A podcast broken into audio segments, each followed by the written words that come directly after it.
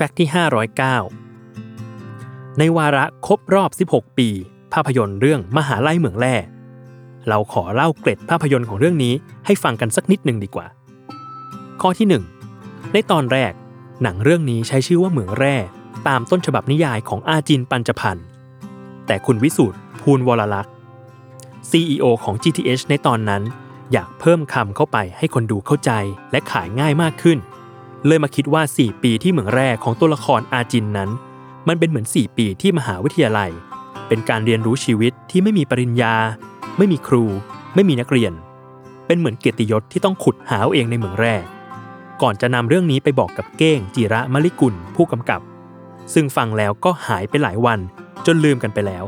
แต่สุดท้ายเก้งจิระก็โทรกลับมาบอกพิสูจน์ว่า เอาชื่อนี้แหละ ข้อ 2 วันสุดท้ายของการถ่ายทำมหาลัยเหมืองแร่ที่ location ที่พังงา คือวันเดียวกันกับที่เกิดโศกนาฏกรรมสึนามิขึ้นที่ฝั่งอันดามัน และข้อ 3 อาจินต์ ปัญจพรรค์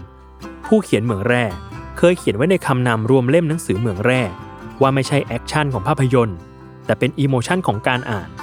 และอาจินต์ไม่ขายทำภาพยนตร์หรอก แต่เมื่อเก้งจิระ